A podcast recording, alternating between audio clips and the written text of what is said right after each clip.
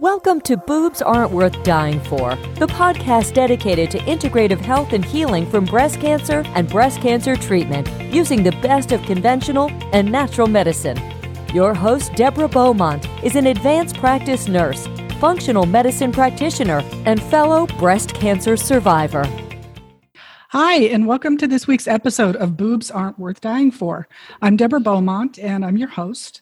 I'm really excited about our show today because I'm going to be interviewing someone who is an expert in acupuncture, which I think is a really wonderful alternative therapy that we have at our disposal. My friend and colleague, Farah Duro, is joining us to talk about acupuncture and actually how it can be used during and after treatment and an overall picture of our healing. I want to tell you a little bit about Farah. She is a reproductive acupuncture and oriental medicine practitioner at Florida Complete Wellness in Fort Lauderdale, Florida. She is a fellow of the American Board of Oriental Reproductive Medicine since 2008. And after overcoming her own struggles with PCOS and endometriosis, using a combination of traditional Chinese medicine and other natural methods, she has had tremendous joy in sharing her methods with other women and beginning her own podcast, which is the PCOS Revolution. Farah has specialized in the treatment of PCOS, infertility, and hormone imbalances with acupuncture and Chinese herbal medicine for 15 years and has a passion for women's health and wellness. This has led her to advanced pregnancy training and Arvayo techniques of Maya abdominal oh, therapy. It's Arvigo. it's a tough it's a tough thing to say. I know. and publication of her book book, The Smart Couples Guides to Getting Pregnant An Integrative Approach. I wanted to invite Farah here today because I've actually been contacted by a couple of clients in the last couple of weeks who are actually trying to figure out fertility and getting pregnant in the face of having to make decisions around breast cancer treatment. Unfortunately, breast cancer has always been thought of as a disease of older women. And in reality, a bulk of women in their 30s and 40s are actually dealing with this. The statistics around breast cancer is that breast cancer is being diagnosed at earlier and earlier ages. I have personally known and worked with clients who have been diagnosed in their 20s. So, in addition to all of the very difficult choices we have to make around treatment and hormone management, we then have to figure out family planning and our ability to get pregnant in there. You know, that's not necessarily something that you just need to abandon because you got diagnosed with cancer. So, that's one of the reasons I'm so excited to bring Farah today to talk to us because this is really an area where she blends the best of Oriental medicine with functional medicine, and I think she has a lot to share with us. So that was a little bit of a long introduction, but Farah, thank you for joining us. Thank you so much for inviting me. Yeah, now you're a doctor of Oriental medicine, but one of the main modalities that you use is acupuncture, correct? Yes. One of the things I'd like to do is I'd like to introduce our listeners who have not experienced acupuncture to what it is, because I think there's, if you've never had it, there can be a lot of misconceptions and anxiety and fear about what acupuncture is. So, can you just talk about what it is and what an experience of getting an acupuncture treatment might be like in terms of the needles and how you use them? Right. I mean, the word puncture brings up a lot of uh, triggers for some pe- people. Most people are scared of needles, so tend to just really try to relax our patients into thinking, you know, these are hair thin needles. Literally, you can fit them inside a hypodermic needle. That's how tiny they are. When we talk about acupuncture, it's a very gentle treatment. We even treat four-year-olds who actually laugh through some of the treatments. So oh. very, it's very gentle. Obviously, there are different practitioners with different treatment styles, but very gentle, relaxing treatment, and it can be used for all kinds of things, especially for someone who has been newly diagnosed with cancer or also who has been going through treatment and, and also in recovery. Yeah, I wanted to really delve into that because I personally have used acupuncture during a treatment and afterwards. And so I was really hoping you could talk about what are some of the main benefits or main reasons that somebody going through this process of treatment and recovery, what benefits could they expect from getting acupuncture? Well, I mean, you know, interestingly, this is actually not just you know uh, other practitioners saying this, but there's been research on acupuncture with breast cancer, mainly in all kinds of forms of cancer, but breast cancer has probably been the most research with acupuncture.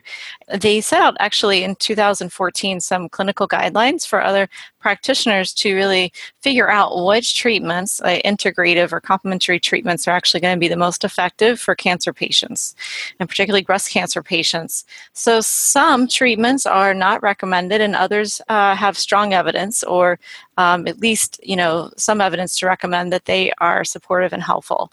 Um, so, those are the ones I wanted to really go into. I mean, acupuncture is one of them, along with a few other things that that are definitely helpful. So, this is actually being it was published in a major cancer journal. Looking through um, these methods, I mean, it actually, when I've spoken to, to groups or patients with breast cancer, it's given them actually a foundation to kind of research more into these um, you know complementary integrative therapies and uh, at the best estimate around 70 to 80 percent of, of patients who are going through breast cancer treatment are using some form of integrative treatment. So it's it's it actually is moving to see which ones are the most effective, I think. Well, I love the fact that you talk about the fact that there is research around this and that it's been published in mainstream publications uh, around breast cancer treatment because one of my concerns as an integrative practitioner is that there are a lot of practitioners. There are a lot of beliefs. There are a lot of opinions and theories.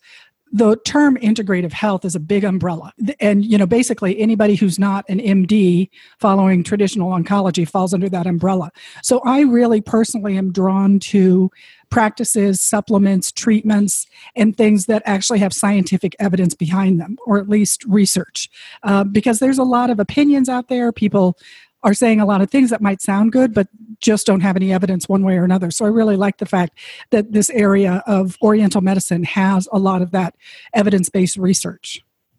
Right, and basically, this uh, these things that we're going to talk about. This is basically uh, clinical trials that were published between 1990 and 2013, and they were organized by specific conditions like anxiety, stress, fatigue, pain. The, basically, when all of these were organized uh, to find out which one is the most effective, um, they published these results around December 2015 uh, as basically uh, as a guide for other practitioners.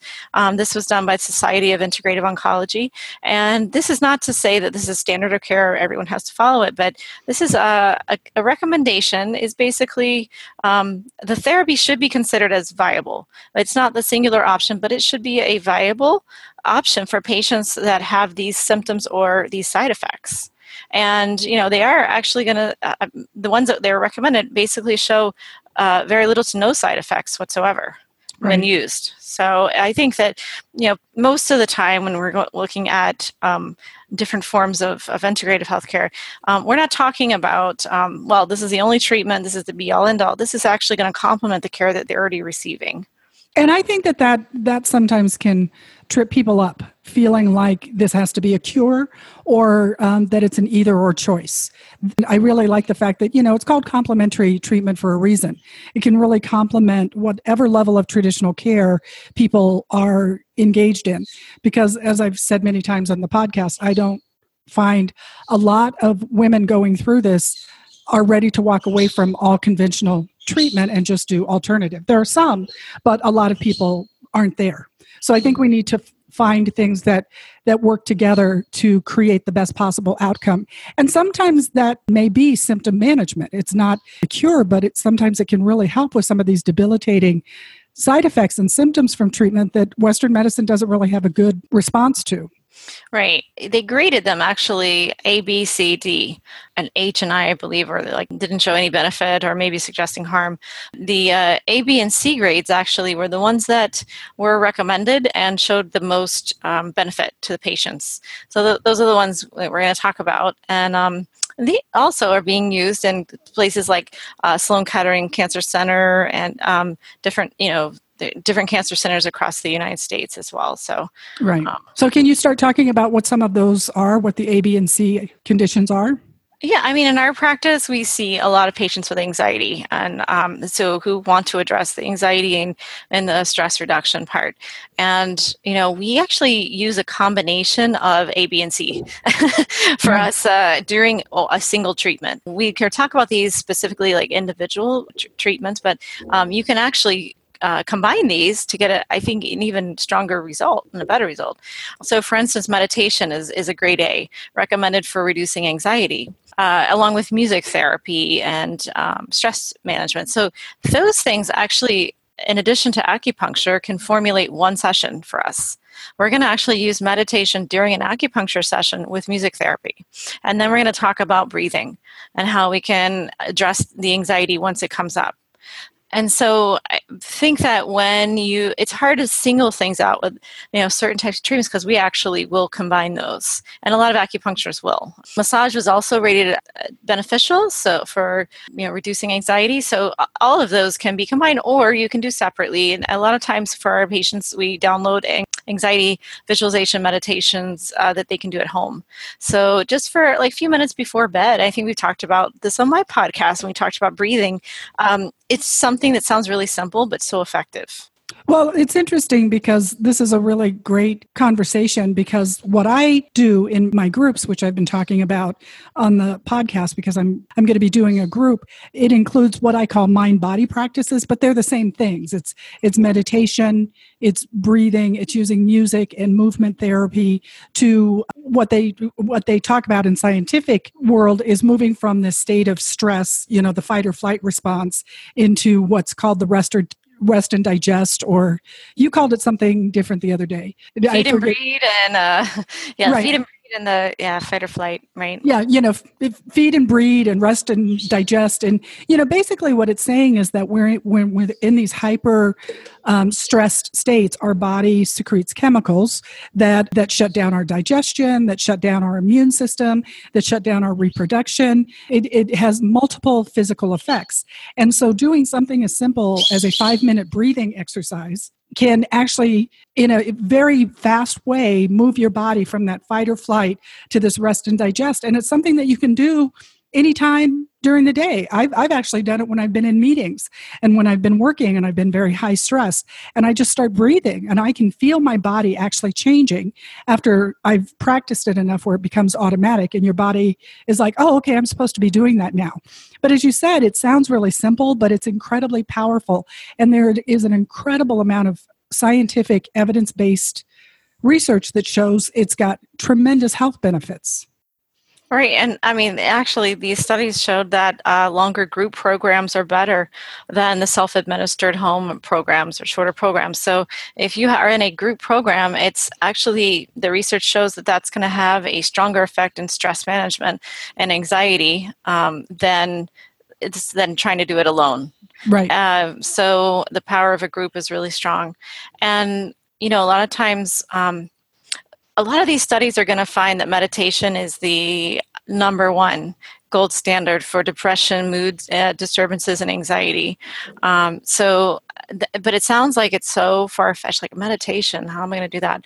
Um, but just you know i think having the benefit of a group or someone to actually help you or even meditation apps things like that um, it's a great start. You can do moving meditations. You can do just a few minutes a day. It doesn't have to be a whole hour you know sitting on the floor um, in front of a guru you know that sort of thing. So um, but i mean getting into uh, the other recommendations that they found um, you know mind body techniques meditation grade a recommended top of uh, top of the chart as far as um, for mood disturbances anxiety and depression so one of the, very important. One of the things that I, I like to teach in my groups, because when I hear meditation, uh, sometimes there's like an internal groan because I'm not the kind of person that can sit down and meditate for 45 minutes. I mean, mm-hmm some people can, but that's really intimidating if you're somebody who feels like you can't or you've never done it. That's a long time. So that's one of the reasons why I like to teach a very simple five minute breathing meditation. And also, not all meditation has to be sitting down and be in a contemplative state. That is one form of meditation. But as you just mentioned, there's also uh, something called a moving meditation. So I've got some music that I actually use, and I teach people a moving meditation. So and sometimes, um, you know, it's a I call it it's a it's a shaking meditation. So, um, but it's a great way to release energy. Like if you're really wound up and you're really um, high energy, it can be really hard to sit down and get quiet. So if you can just really turn that into a moving meditation and something that still brings you into your body and still brings you into the present moment, but doesn't involve sitting down down and trying to focus and concentrate and slow down, sometimes that's just more accessible to people. So I love the fact that you mentioned that. Mm, yes, and as far as um, mood disturbance, depression, anxiety, that's a major thing uh, going through this. I mean, being diagnosed with cancer in general, um, eh, you know, as you know, is is extremely trying. So um, that was what's recommended along with yoga, massage, music therapy, and acupuncture. Um, and healing touch. So there's those are just some of the things that can help with um, elevating the mood. And um, and when we look at you know the other big whammy is is the fatigue um, so that's one thing that a lot of, a lot of patients are coming in for us for. It's just like I, I just can't. I just feel so tired. I, am like moving through mud, you know. So the uh, you know yoga uh, and acupuncture are also recommended for improving post treatment fatigue. Um, so some of our patients will come after a chemo or radiation session, and we're doing not very many points, honestly, not a whole lot of acupuncture points because there are just some really key points that are very good at helping with maintaining energy. If you overdo it, which is possible with acupuncture, you can end up feeling drained. So that's something that you want to go to a practitioner that is experienced in treating patients with cancer or going through cancer treatment. Well, that's interesting that you talk about the fatigue because I know this is something we talk about privately. I feel that fatigue and brain fog are the two things that can be debilitating on a long term basis after treatment is done, particularly radiation. I've noticed women really complaining about pretty intense fatigue after radiation has finished. And that can go on months. And I've actually worked with clients who it's been going on for years, two and three years. So those are some of the post treatment issues that can be debilitating. And I know one of the things that you and I both do is not only uh, do some of the mind body interventions, but one of the first things we do is really focus in on doing some hormone testing and some lab testing because a lot of that is very simply hormonally induced.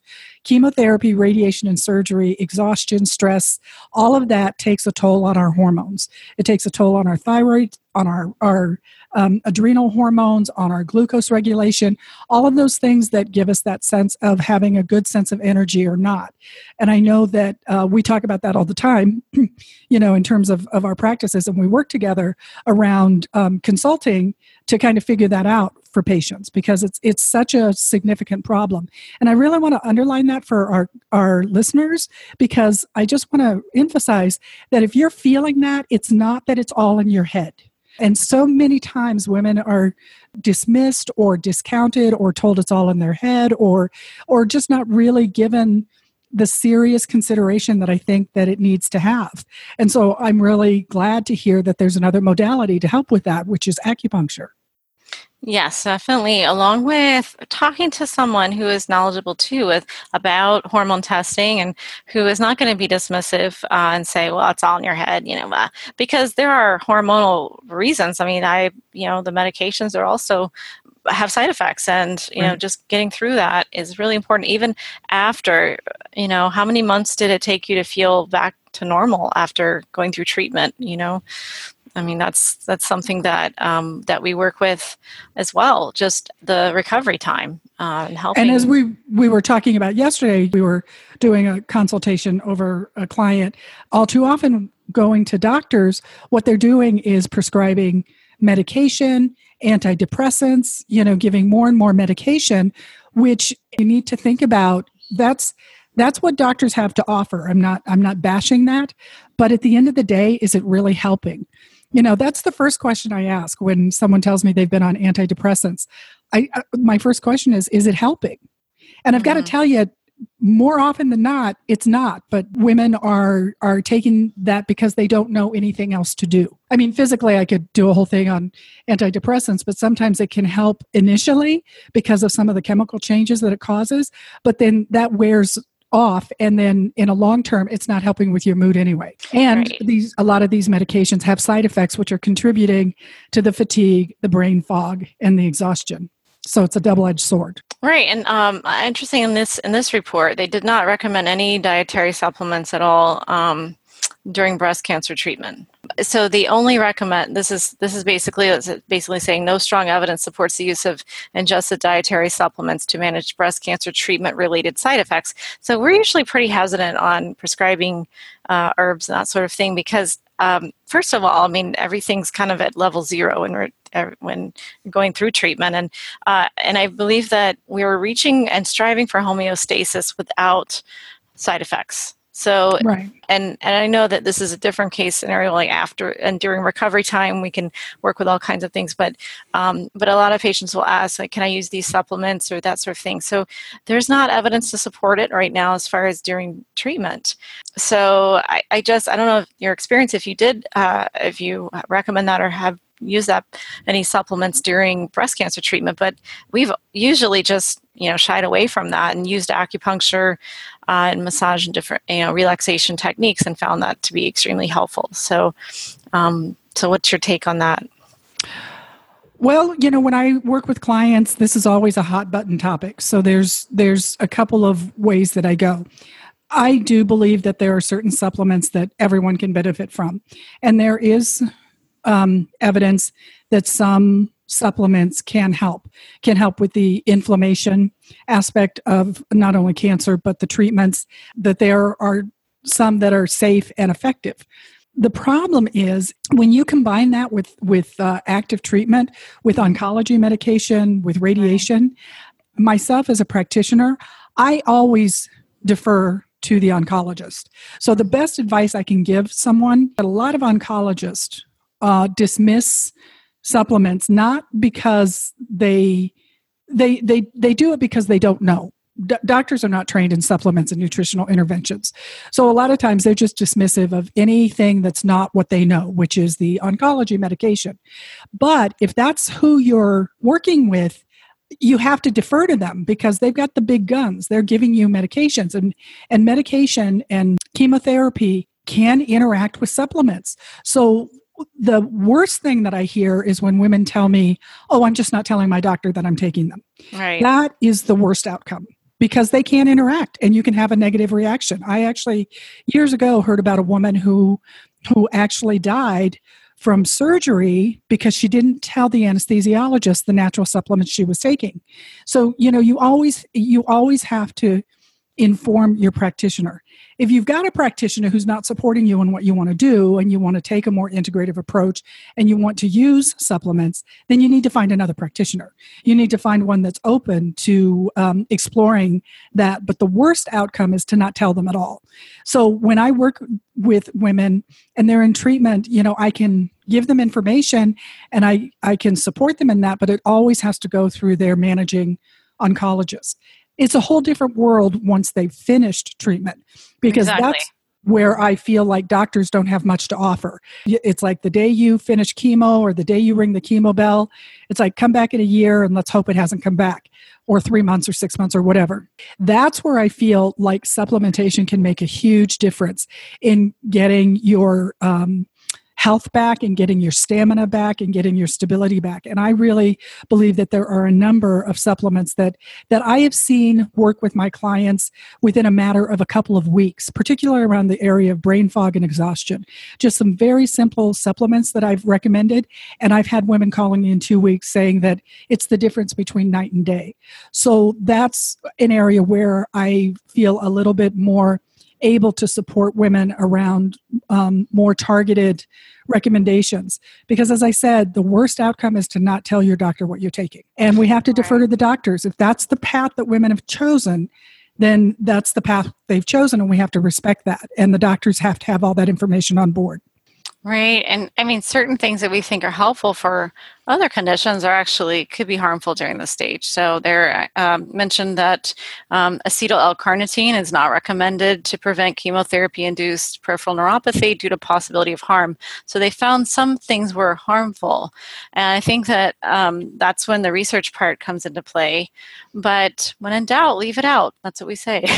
Right. so. Right. Um, and you know i mean the other things that the people ask us about like can you help with uh, we mentioned nausea vomiting um, you know, I mean, there's definitely the rise of medicinal marijuana for this, and uh, some patients will use that in conjunction with acupuncture. Obviously, we're not you know, supplying the medicinal marijuana, but we're uh, we're treating in conjunction with that that sort of treatment. And in Florida, anyway, it's legal now to to obtain that for chemotherapy, nausea, vomiting. Um, so we see that you know a combined approach actually is really helpful. And there's something called electroacupuncture that you can use, uh, and you hook up the needles to a little, uh, looks like a TENS unit sort of device, and it provides a steady current to the needles. It sounds really painful, but it's not. Um, and it, what it does is it actually strengthens the treatment and the effect a little bit um, to those nausea points. So when you, you do that, um, they're getting continuous stimulation to that na- those uh, nausea acupuncture points, and we see a stronger effect with that. So that was actually uh, rated a grade B for effectiveness and um, for vomiting. Uh, so, you know, uh, some patients were are feeling so bad that they will stay for a couple hours just with those needles in in the office, right. and you know, getting that relief. That it's important because uh, it's not it's not easy to get through it. Um, there's also uh, relaxation techniques as well, and acupressure. We do teach the acupressure points to do um, there's something called Sea-Bands sometimes that are helpful. Um, we do use ginger sometimes, and actually, ginger is safe in this particular aspect. I feel like it's more treated as a food, so it's not necessarily I guess, a supplement, but we do recommend that even for our pregnant patients. And that is safe to take. So that's one thing that you can do. That's something that I learned when I was a flight nurse many years ago. The pilot was telling us one day that um, his wife would get nauseous if you mentioned the word airplane. Forget about getting on one. But, you know, and it was like, that must be interesting being married to a pilot. And he said the only thing she, he had, they had tried the bands, you know, that you wear around your wrist that are pressure points or whatever, and um, had tried visualization and tried everything. And he said the only thing that worked was actually ginger tablets. Yeah. And uh, ginger, you know, seems to be really effective to help with nausea. And yeah, yeah, tea. it can definitely. Mm-hmm. Ginger tea. I mean, even our pregnant patients that are having, unfortunately, nausea and vomiting throughout the pregnancy, um, if we can treat early enough, uh, and this goes the same rule really uh, with with cancer treatment. If we can actually treat earlier rather than later, after it's actually accelerated and become worse, then we find that the results are better. So I would uh, imagine um, earlier and consistently. You're right. Yeah, and sometimes we end up treating, th- you know, three or four times a week in certain cases, but um, def- definitely to manage acute symptoms. So, um, so, you know, we also have uh, patients who are concerned. We talked about uh, lymphedema in your case mm-hmm. going through treatment with um, lymphatic drainage and that sort of thing. Um, low level laser therapy is something that actually was um, rated as effective for that as well, and that's what we use in our office too. Um, so, it's a little handheld laser.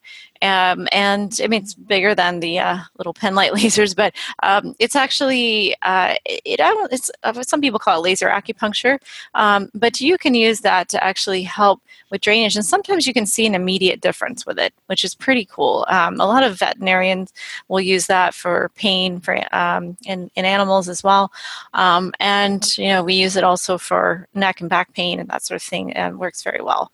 So that's another safe thing, no side effects, and and um, you don't want to puncture that area usually. We don't acupuncture that area. So low level laser is one of those things that are, it's really helpful.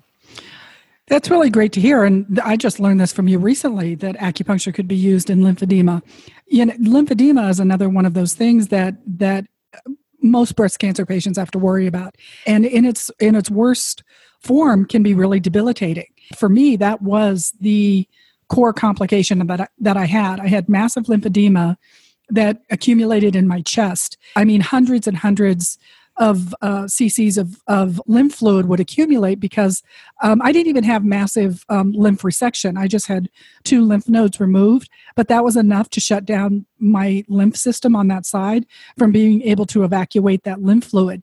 And that fluid is actually what eventually became infected. Uh, I ended up having several surgeries to deal with that. So this is a really big problem. And I have met women who once it extends down the arms that it, that it becomes actually debilitating and and it's actually a lifelong risk once you're at risk for it so it's really great to know that there's another treatment available. The only thing that I found at the time, and even that was considered kind of out there, was a physical therapist who was a lymph a lymphedema specialist. But it's really great to know that there's another treatment, which is the low light laser therapy. Yeah, the laser therapy um, is is probably going to be preferable in some cases to acupuncture in this particular thing. I mean, I, I, I think that it's more comfortable. So a lot of times, if you have lymph node removal, you actually, it's contraindicated a lot of times to needle that area. So right. um, we don't want to go near there. I vote again for the laser treatment. I think it's great. And um, it's only about five to 10 minutes really per area that you're doing. Not very much right. at all. So. Yeah. Um, I don't know if you personally do it, but do you have any thoughts on cupping, which is something that I know some acupuncturists do? Right. I mean, again, I feel like you have to be careful with cupping. Um, it's being used a whole lot more since the Olympics. I noticed. yes, all over his body. So. I know. Yeah. Um, it's just it's become like massage therapists. Everyone eh, they're using cupping now. I just think you have to be careful, especially if you've had any tissue damage or surgery or anything like that, because it, it and also it's it's quite strong. So um, sometimes I believe that's you know the in Chinese medicine, we have to gauge is the condition deficient or excessive. So, if someone is too weak, we have to be careful to avoid too much cupping in that area. Um, but I think that in you know it can help with pain alleviation. So we do use it quite a bit for low back pain and neck pain, and you know there's uh, pain and you know hip pain, all kinds of things, uh, followed by acupuncture a lot of times, or you know, some people use it alone. But basically, everyone asks, "What the heck does this do? Right? what is this doing? You know, besides causing you know a little mark there." Well, what it is doing is kind of enhancing circulation because a lot of times when we have pain, that muscle actually is in spasm, and there is lack of blood flow going on there, and it's kind of feel trigger points and all kinds of stuff, headaches and everything else. So it's bringing more circulation back into the muscles. Actually, it's stretching out the fat fascia. And acupuncture actually works with fascia. I mean, that's one of the reasons it's so effective because it actually has it works with connective tissue. Uh, cupping similarly will actually stretch out fascia that's actually been knotted up and the fascia acts like it's basically um, like saran wrap around the muscles and it can kind of knot up and get very dried out so the cupping actually just um, I, you know i think it, it it really does help with range of motion a lot of times, that sort of thing as well. So, um, so I've had some surgeons actually recommend cupping to uh, the patients who have had shoulder surgery because I mean it's really uncomfortable actually to do it. By the way, after surgery, it's oh, like I, I feel like feel like we're torturing people. But uh, but once you know that once you get in a few treatments, I mean the the results are much better as far as the range of motion, and it's worth it. So um, that's one of the things. So so yeah, I mean there's there's definitely. Uh, alternatives there's treatments that you can do that'll, that'll be very helpful what are your thoughts around using acupuncture and uh, different modalities to deal with neuropathy, which is so yeah. common for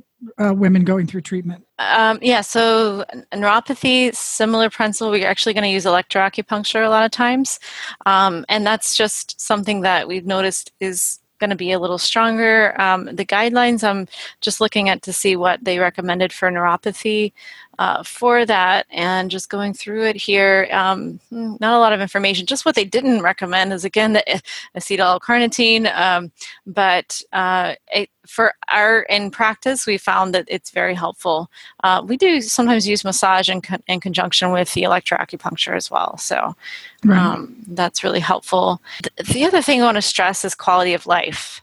Like I feel like in some cases, um, we're just there to support whatever is, is happening in the body. And we cannot control the outcome. And we have to know that, I mean, that we're just, we're here as a, a support staff, really. And so in cases where um, we're, we're just, uh, some patients will call us and they they can't get out of their house. I mean, that's it. Right.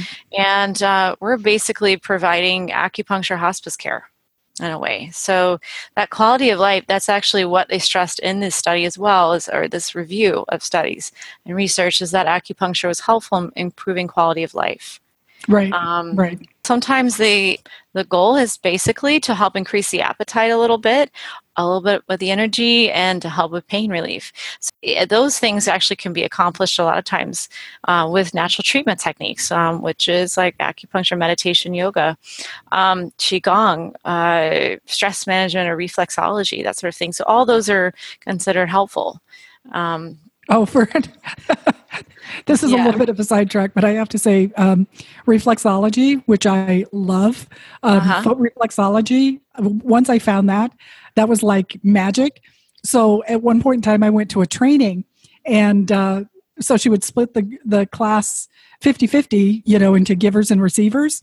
But the problem is, is that um, if you were receiving, you missed about half the content of the class because within seconds, everyone who was receiving would fall asleep because it was so relaxing and so wonderful. And and so then you wake up and you'd be like, what did I miss? We were in a class, but you really had to balance it against being so relaxed. Actually, one of the things that is really great if someone reflexology in their um, offerings, and it, it's a really wonderful, non-invasive, relaxing um, intervention that can be really, really helpful and just lovely. I mean, not just in alleviating symptoms, it just can help you feel better.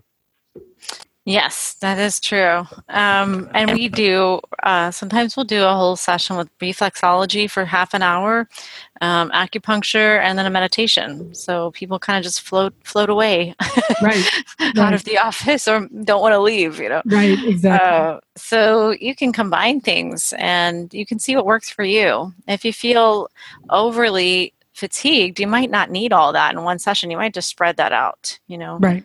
Right. Um, well, I love what you're saying about quality of life because um, this is a real hot button topic for me, particularly when it comes to some of the long term treatment options that women have to make choices around.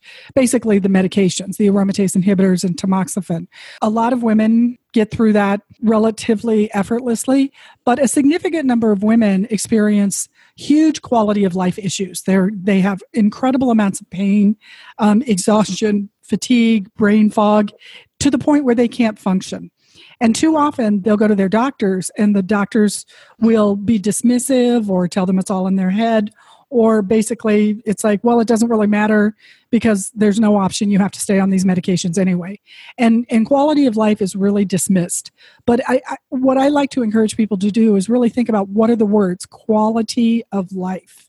You know and and we really need to be respectful and mindful of that because it's not okay to just survive to be feeling sick miserable exhausted and unable to participate in your life. You know that's not a quality of life that anybody wants and that's where all of these different modalities really have something to offer in terms of helping alleviate that. Right. And definitely um, when you're talking to your providers, they might actually have uh, recommendations for you already of, of acupuncturists they work with or reflexologists and that sort of thing, or even if it's in, in, incorporated. I think it should be in actually all the cancer centers by now.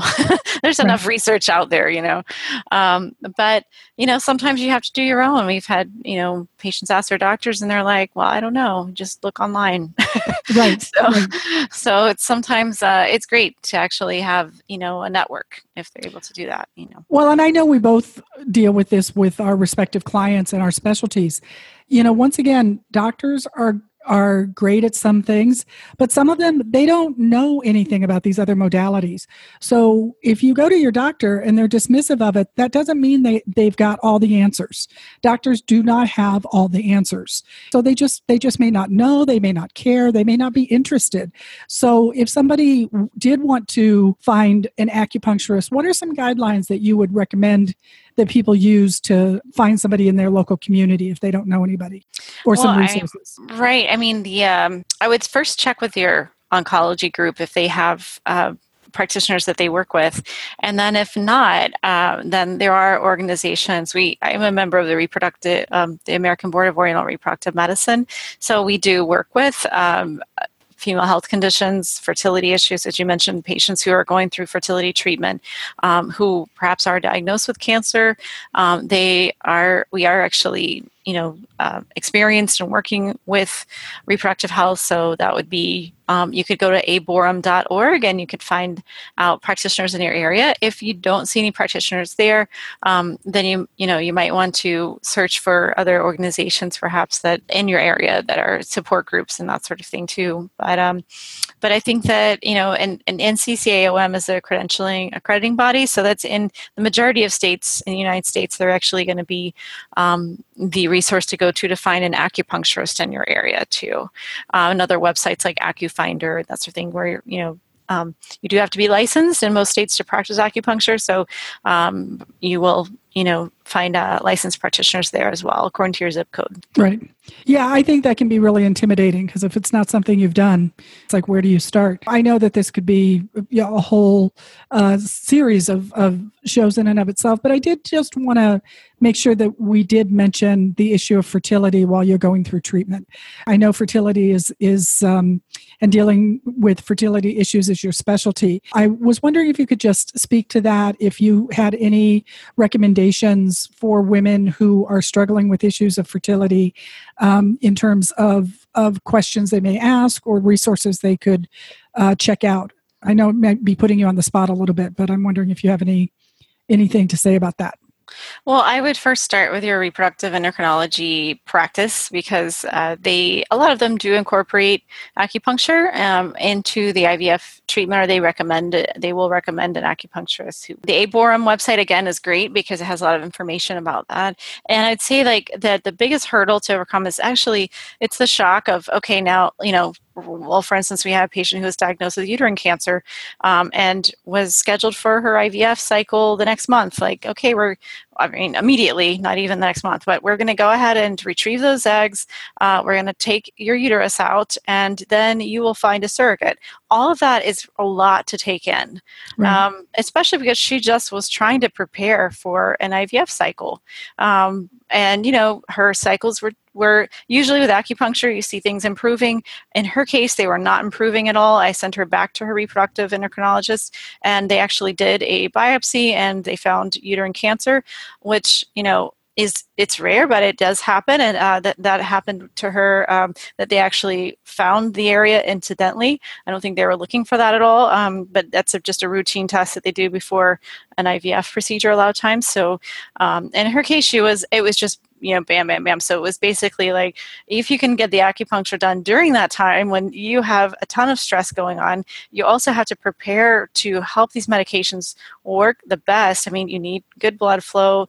Hopefully, your cortisol level is not sky high, even though it probably is. Um, uh, acupuncture helps with that. So the goal is to actually get healthy eggs uh, to retrieve so that uh, they can be either frozen for a later time to fertilize at some other point if you don't have a partner, um, or if you do, they will, and you want to go ahead, they will go ahead and fertilize those uh, eggs to create embryos um, and freeze them until you can find a surrogate if you don't have a, a uterus.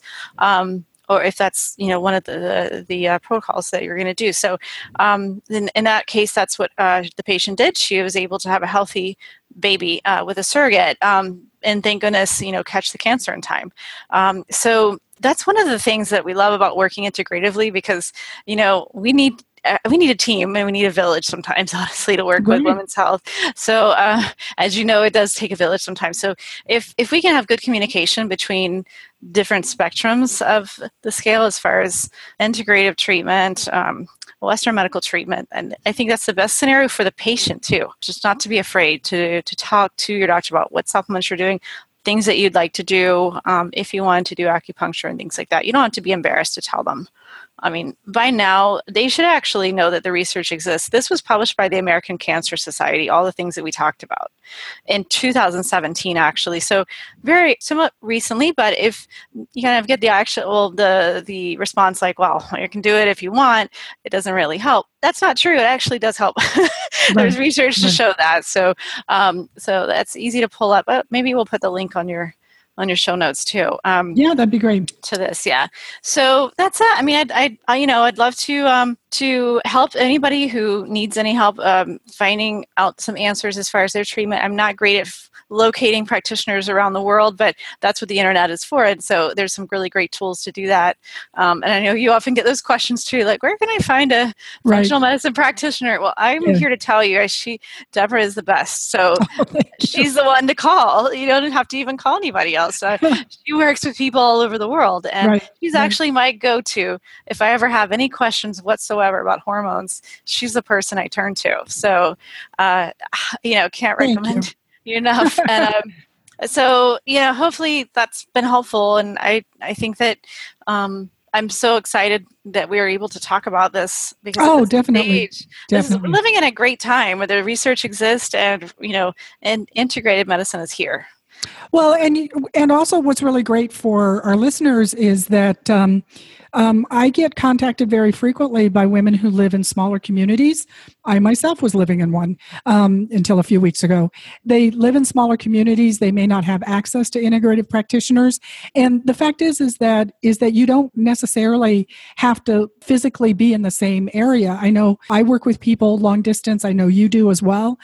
There are certainly certain treatments, physical treatments that you can't do, but we can certainly work with people in terms of advising and consulting and helping them figure out out some of these treatment paths. You had mentioned um, it takes a village, and and I think if there's one thing that I really emphasize with everyone is that is that doctors, the whole world of medicine. I mean, I'm not even really. Um, this isn't about uh, doctors, but the whole world of medicine has really become more and more specialized the last couple of decades. So the thing is, is that's really great that we have specialists like oncologist or or endocrinologist if that's what you need, or cardiac people or whatever.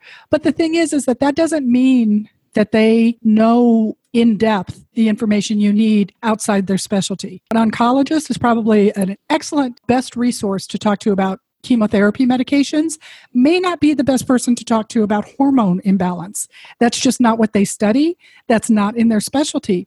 But unfortunately, in the practice of what happens day to day, doctors don't don't tend to say, well, let me refer you to somebody who can help you with that. Sometimes they'll just be dismissive, you know, or sometimes you can get so many specialists, like an endocrinologist and a, an oncologist and a surgeon, and they're not talking to each other. So I, I think that that's really where being an integrative practitioner can really be a support for people is to really be able to look at this bigger picture of your health and, and what your goals are. Just because you're diagnosed with cancer doesn't mean that you necessarily give up all of your goals for family planning. You know, so being able to look at it at a, at at in a in a bigger way and and really pull these pieces together about hormones and stress management and and treatments and all of that is is really very valuable and it doesn't mean that what your specialist your oncologist is saying is not valuable it's just not their area of expertise. Yes i agree. So i think that it's it's important to have a yeah a community that can help you. Uh, the group the group programs are excellent too. Right. And I well, I, you know, I, uh, you know, my group program, I really gear that towards giving people the foundations, you know, the fundamentals. And one of the things that that really concerns me in the area of integrative medicine is is um, I'll get um, I'll get or alternative or whatever you want to call it, but I'll get um, inquiries from people and they'll give me a whole list of supplements that they're on and what I think of them. Well, I don't know every supplement on the planet. There are, there are ones that I know that are evidence based that are helpful, but sometimes people find these really weird things out there on the internet or their friend gave it to them and it's like I don't know if this is helpful or not. And the one thing that you want to be sure of is that you're not just taking a bunch of stuff just because it's there. So so I really think working with somebody is is really the best approach. So um, in closing, I just want to make sure that people know how they can contact you if they if they want to ask specific questions or uh, have any follow up? Yeah, um, our website is floridacompletewellness.com, and uh, they can also find us on Facebook and Instagram. And you know, we do have an email link and a contact form as well. And also, we have our uh, podcast, the PCOS Revolution, um, for those of you struggling with hormonal imbalances as well. Great, Great. And I will list all of that on the show notes page and as well as some of the other resources we've talked about today. Great. So um, I just want to thank you so much. This has been so informative and so helpful. And it's always fun to talk to you. You know, yes, always. Thank you so much for having me. I really appreciate it and I enjoyed it. For our listeners, thank you for joining us. And as we've mentioned, I will have show notes listing some of the links and some of the things that we've talked about in today's show. You can always reach me at radical health rn at gmail.com and through my website at www www.mindbodynutritionrn.com. There I'll have information about how you can set up a free complimentary uh, consult to talk about what your needs are and how integrative interventions might help. And I certainly have information about individual and group coaching. Please feel free to reach out to me as well. Thank you for joining us today. And until next week, take care. Thanks for listening. If you have questions or feedback, you can reach Deborah at radicalhealthrn at gmail.com or her website, www.mindbodynutritionrn.com. You can also find us on Facebook under Boobs Aren't Worth Dying For. For future episodes, subscribe on iTunes, where you can also leave positive reviews. Until next time,